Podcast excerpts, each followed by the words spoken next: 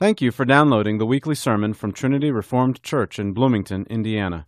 To find more great content, please check out our website at trinityreformed.org. Enjoy the sermon. Good morning. I see a lot of kids here. Do any of you guys know what's what is tomorrow? Tomorrow's Monday. Yeah. That's right. It's Christmas. Now, for some of us, we kind of are aware of Christmas coming from a long way off. Do, have some of you kids been waiting and hoping for Christmas for a long time this year? Yeah? What are some of the things that tell you that Christmas is coming soon? Presents? You start to see the appearance of presents, yeah? What else? What's that? Music, yep, yep. Music, we start to hear Mariah Carey in the stores. Christmas music, yeah. Christmas trees, Christmas trees, yeah, Christmas trees. The weather changes, there's Christmas trees, Christmas cookies. Things start to happen that give us a sense from a long way off that Christmas is coming, and yet it's not here yet. And so there's the painful waiting that has to happen. Well, there are many instances in life where we have to wait for things to come. We see something coming from a long way off, and we have to wait for it to come. Uh, in our nation, we all know that the elections are coming up soon, right? Now, maybe that's not quite so positive a thing as Christmas. Uh, but there are signs that it's coming from a long way off, all over the place. Movies do this as well. A lot of the drama of movies is that there's maybe a monster coming, a dinosaur. You can hear the ground shaking as he approaches, you know. Uh, kids, the, you might think of the school year coming from a long way off the end, either the, the end of the school year coming as the weather changes, or as the weather changes again, the start of the, the new school year. Well, all throughout the Bible, we are told that, and, that the whole sweep of human history is about the coming of the king. Like the sound of drums that grows stronger and stronger as an army approaches and as the army marches closer and closer, we can see in the pages of Scripture that the king is coming. He's coming. And where do we see this coming king? So, all the way back in, in the book of, uh, of, of Exodus, the people are in bondage in the nation of Egypt, and God promises to deliver them. He sends them Moses, and he delivers them out of slavery and he promises to establish them in their own place. But before they had even arrived there, in Deuteronomy 17, he promises to give them a king. He says, When you enter the land which the Lord your God gives you, and you possess it and live in it, and you say, I will set a king over me like all, like all the nations who are around me. You shall surely set a king over you, whom the Lord your God chooses. One from among your countrymen you shall set as king over yourselves. The people of Israel wanted to be free. They wanted to have their own place, and they wanted to have their own king, their own countrymen to rule over them. Now, who were the first three kings of Israel? Any of you kids? Who were the first three kings? First one was Saul, yeah, and then number two? David, okay, and then number three was who? Solomon. All right, very good. Very different kings, right? Very different. David was the best of the three, I guess you could say, but they were all guilty of terrible sins and failures, right? And at one time or another, they all acted very selfishly and took advantage of the people rather than serving the people. Some did better than others, but all of them were not perfect. None of them were perfect.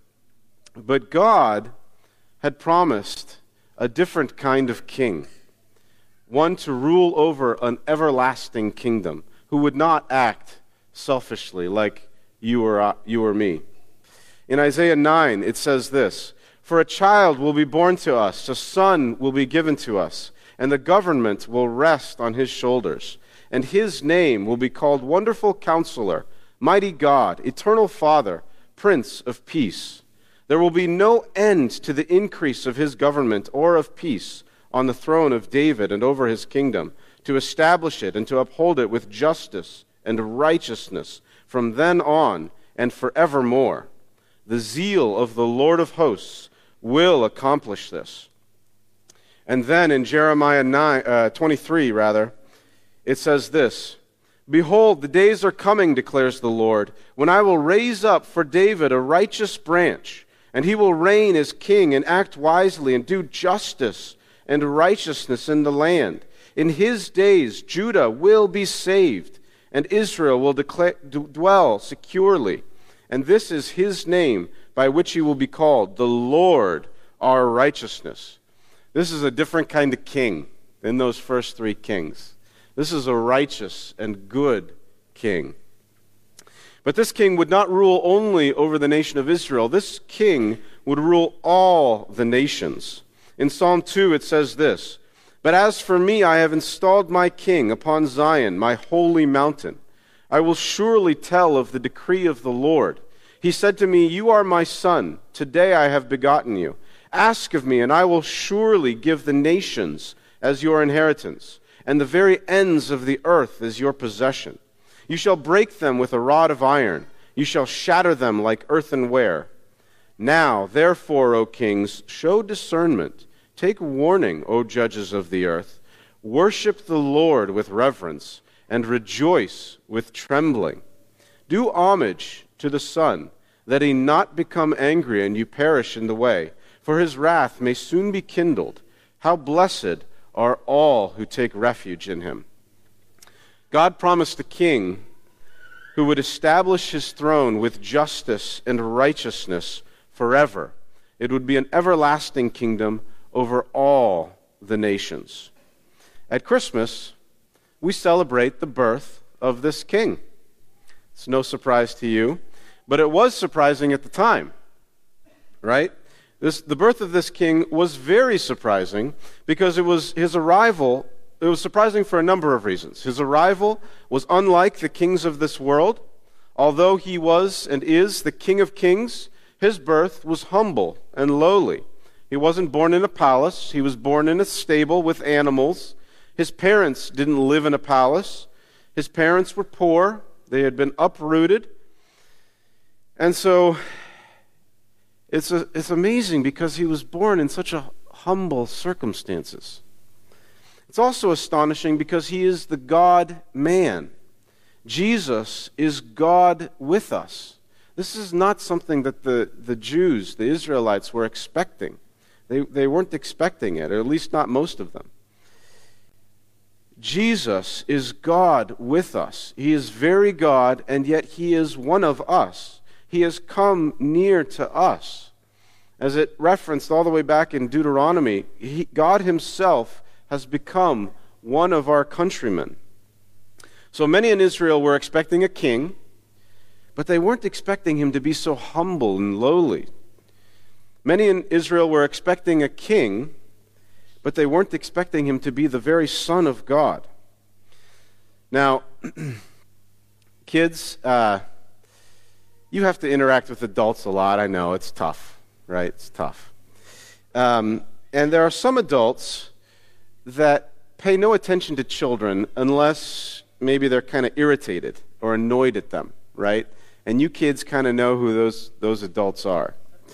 Um, it's like you're not even there unless you make some noise, and then yeah, you're told to be quiet. right? This is, this is the life of a child. I was a child once. I have some idea of what it's like to be a kid. But there are other adults, there are some adults who notice you. They look you in the face and they talk with you. They aren't irritated. They don't take you for granted. They listen carefully to what you say, and then they respond like you're a real person, like what you said actually matters. You feel like they really see you and really care. And Jesus is this kind of adult. He is this kind of king. Jesus demonstrated in his earthly ministry that he cared about people that no one else noticed or no one else cared about. He cared about beggars, he cared about blind men, he cared about the woman at the well. He cared about the woman who touched his robe and was healed. He cared about even Zacchaeus, who climbed up in a tree to see him. and he cared about the children, right? He said, Don't, the, the disciples were trying to tell the kids to get away because he had more important things to do. And Jesus said, Let the little children come to me. For the kingdom of heaven belongs to such as these. Did you know that the kingdom belongs to such as you, kids? The kingdom belongs to you. You may feel small and insignificant. You may wonder if Jesus even sees or cares about you. But by his birth and his life and his ministry, Jesus teaches us that he does care about us. He cares about you.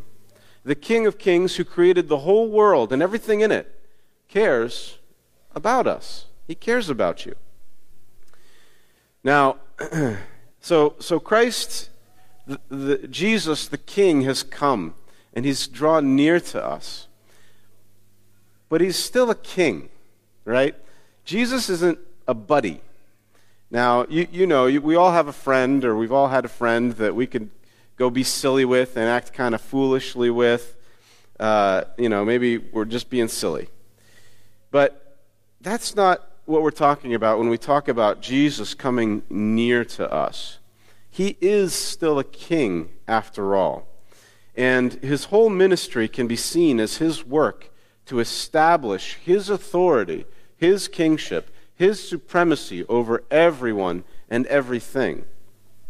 So his arrival, even though it was low, right, and, and though he was born to poor parents in a very humble circumstance, He's heralded as a king. His coming is announced in the stars and by angels singing his praises. Kings of, of the East travel a long way to come welcome him, and they give him gifts fit for a king. His kingdom, he said, was not of this world, but earthly rulers are threatened by him. Herod saw him as a threat and so he wanted to know where to find him so that he could kill him and get rid of that threat. Herod had a sense of something that was very true, and that was that Jesus carried authority and power. He wasn't, it's very easy for us to look on the outward appearance and dis, to dismiss those who look lowly to us. And this is what easily could have been done to Jesus and was done to Jesus. But Jesus came with power and authority. He declared when he began his teaching ministry that the kingdom of heaven was at hand. You could touch it, it's right there. He forgave sins and performed miracles. He taught people how to pray and how to understand the scriptures. So Jesus, you know, didn't just sort of slouch in, he came with power and authority. When he entered Jerusalem before his crucifixion, the people shouted, Blessed is the King who comes in the name of the Lord, peace in heaven and glory in the highest. And of course, they were right. Right? The religious leaders at the time were trying to tell them to be quiet. Please, be quiet. But they were right, and Jesus said, If they don't say this, the stones will cry out and declare what is true. But it was not until he had accomplished his mission on earth that he ascended ultimately to his throne. He was crucified on our behalf, on the behalf of the people, and then God raised him from the dead. And after his resurrection, he declared that all authority had been given to him in heaven and on earth, and then he ascended into heaven. More than 500 years earlier, Daniel had a vision of Jesus ascending into heaven and recorded it like this from Daniel 7. I kept looking in the night, in the night visions, and behold, with the clouds of heaven, one like a son of man was coming. And he came up to the Ancient of Days and was presented before him. And to him was given dominion, glory, and a kingdom, that all the peoples, nations, and men of every language might serve him. His dominion is an everlasting dominion which will not pass away, and his kingdom is one which will not be destroyed. Jesus is not going to, some, to reign in some future time. Jesus is the king right now. Right now. now, kids, have you ever wanted to live in a kingdom with a king? Well, guess what? Whether you want to or not, you're in it. You're in it. You don't get a choice. There are many that don't in, there are many in this world who don't pay any mind to Jesus, but that doesn't make it any less true. It doesn't make it any less true. And he is the king. Now, why do we need a king? Why do we need a king? The book of Judges, uh, way back in the Old Testament, record this is before they had a king. It records the time when the people of Israel had arrived in the promised land, but they had not yet received a king. And the last verse of the book of Judges is very scary and sobering. It's, uh, it says this In those days there was no king in Israel. Everyone did what was right in his own eyes. Now, kids, is that a good thing or a bad thing? It's bad. It's bad. it is the worst kind of bondage. We have a. Uh, I keep thinking of the phrase that sometimes we use today, sometimes I use it. You do you, I'll do me, right? This is like our motto these days in America. Good Americans, you do you, I'll do me. Well, everyone doing what is right in their own eyes is the worst kind of bondage. There's no order, there's no peace, there's no cooperation or progress. So, why do we need a king? Well, first and foremost, we need a king to subdue and rule our stubborn and unruly hearts. A king carries authority, and that makes us very uncomfortable because we want to do whatever we want to do. But when a king arrives, it means that we need to be more concerned about what he thinks than about what we want to do. Do you remember what Herod did when he heard that there was another king? He committed one of the worst crimes in history that will be remembered for all of history. He killed all the male babies, all the innocent babies in the area of Bethlehem from the age of two and down. He was so jealous for his power and afraid that someone would come and take it from him that he would, was willing to do one of the worst, commit one of the worst crimes in history. That's what Herod did, but we're exactly the same way. We're exactly the same way. Our hearts are stubborn and hard. We don't want anyone else to rule over us, and we are willing to kill to get what we want. We're willing to disregard God's law to get what we want. Now, we all know Christmas time comes and we're supposed to be better than that, right? but it sure does come out of us, doesn't it? Our selfishness and our anger. We're jealous when others get ahead, and we feel bitter when we uh, uh, feel overlooked or unappreciated. Isn't it a relief when our King comes and says, No, you may not? We need our King to humble our proud hearts. We need him to give us his law. We need him to rule over us. We also need our King to, to lead us. You and I really are dumb sheep. We really are. And we are so easily confused or bewildered. Kids, sometimes you can feel confused, you don't know what's going on. And the truth is, adults are just the same way. We're just the same way. We're much better at pretending, right? At least as far as that goes. Um, we're easily confused and bewildered, and we need our King to show us the way. But Jesus isn't here right now, so how does he show us the way? Do any of you kids know? How does Jesus lead us if he's not here physically present with us? How does he do that? The Bible, that's right, that's number one. Absolutely. He's given us His Word. And so, kids, if you want to love your King, read, read the Bible, study it. cherish it, store it up in your heart. We must read his word. It is our king's orders to us. So study his, his word. It's, he also leads us with his church, right? Uh, we must love his church. We must submit ourselves to his church. We cannot live without her. We need each other. We need pastors and elders. We need deacons. We need each other in the church to help us follow our king. But also, we need our king to love us. We need our king to love us. For I am convinced, this is Romans 8, for I am convinced that neither death, nor life, nor angels, nor principalities, nor things present, nor things to come, nor powers, nor height, nor depth, nor any other created thing will be able to separate us from the love of God which is in Christ Jesus our Lord. We can't live without the love of God. We may live outwardly, lots of people do that, right? But inside our hearts, will shrivel up and die. We may even be successful as the world sees it. We may have lots of money or fame or power. There are many men who have come and gone and had all those things. But it's all empty without the love and the grace of God. We need our King to love us. We need to live in, in that love. We can't exist without it.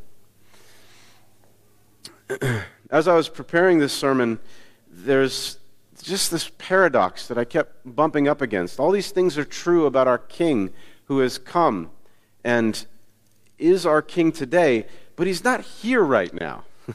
so how do we how do we follow him? How do we what how do we live if our King is not physically present with us? When Jesus was on trial before Pontius Pilate, Pilate asked him if he was a king, and Jesus replied that he was, but his kingdom was not of this world. What does that mean? What does it mean to live in the world where our King has ascended to heaven? Well, the truth is, we can actually relate to this pretty well. Uh, and Jesus told stories about this. Uh, what's it like, kids, when your parents leave the house and put your older brother or sister in charge? Do you like that? It's, it's challenging, right?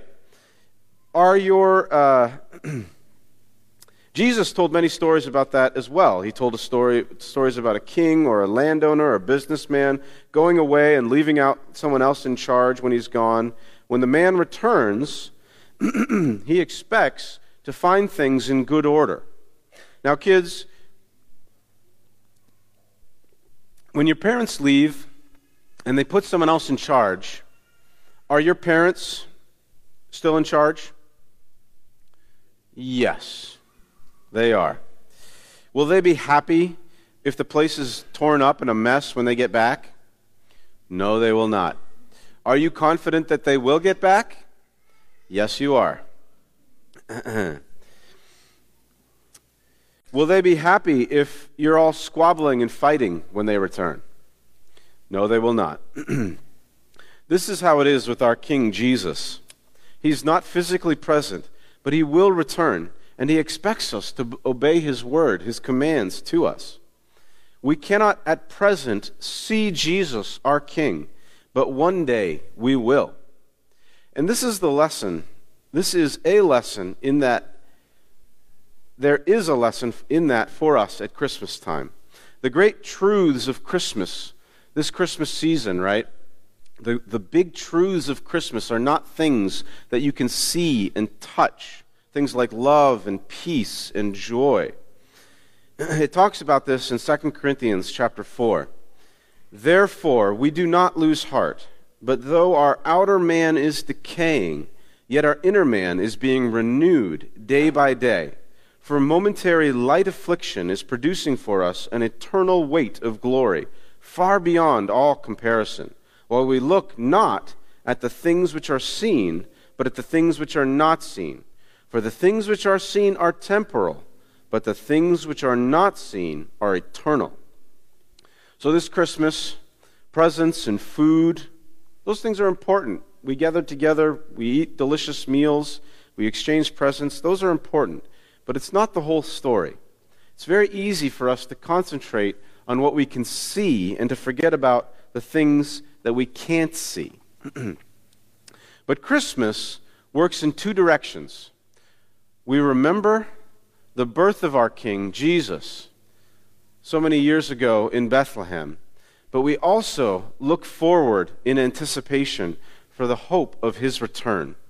We must always remember at Christmas time that our King is coming back to make all things right. And that is a, a truth filled with great joy. Great joy. Now, I'd like to end this morning with two practical applications, two exhortations about what it means to honor and trust Jesus as our King. First, our first allegiance is not to our family or to our nation, but to Jesus. Of course, it's very important for us to obey our parents and our rulers. It's a good thing to be patriotic. God has commanded us to love uh, those that rule over us. when we stand before our King, we will give an accounting for how we behaved toward those in authority over us. So, all those things are important. But the, at the end of all things, we will answer ultimately to Him, to King Jesus. All of us, everyone sitting in this room today will stand before King Jesus. Are you keeping your king in mind in everything that you do?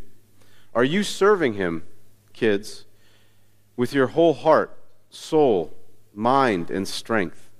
Are you eager to please him?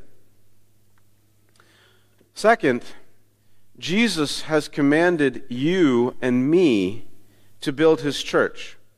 This is also one of those paradoxes that I struggle with but I think is worth thinking about and chewing on. Jesus could have established his rule by force in the blink of an eye. He could have done that. Instead, he chose to work through sinful people like you and like me to establish his kingdom on earth. Now, why did he do that? well, it's, a, it's mysterious, and of course, I don't know the full answer to the question. But I believe that Jesus came in the flesh to show us how. He came near for this very reason. Hebrews 5 says that although he was a son, Jesus learned obedience from the things which he suffered. This is one of the amazing things that Jesus, uh, one of the amazing ways that Jesus demonstrated that he is with us. He was willing to endure everything it meant to be human including the worst kinds of suffering. And we learn in the same way. God commands us to do things that are hard. It's hard to love your brother, right? It's hard to obey and honor your parents. But it's how we grow in love. It's how we become what God made us to be. Our King is one of us, and He has commanded us to carry out his mission, and he has shown us the way. Now, kids, this is not a mission for adults only. This is your mission. This is, in fact, so important that you can't just leave it to the adults. Okay? The Bible says, Pastor Jody prayed about this it says that we are ambassadors for Christ, as though God were making an appeal to the world through us. Now, what does it mean to make an appeal? It's that you say, please come, please join us. We are under orders from our King to tell the world that the God who made everything wants to be friends with them, wants to love them. These are his orders to us. So, kids, I want you to think about something. Are you, are you still with me? You listening? I'm almost done. Pay attention. Tomorrow you're going to celebrate Christmas, right? Likely there's going to be things like presents and yummy food. I want you kids to keep something in mind. If you receive a Christmas gift of any kind tomorrow, I want you to think of it like your marching orders from your king. It's your mission. You've been handed your mission. Now, this is not a TV show like Mission Impossible. This is not a mission for the CIA or the Navy SEALs or the United States Marines. This mission is too important to give to those groups of people. Right? This is far too important for them. If someone, kids, shows love to you by giving you a gift or being kind to you, they are reminding you of what your king has done for you. And now you are under orders from your king to show love to others. We love because he first loved us.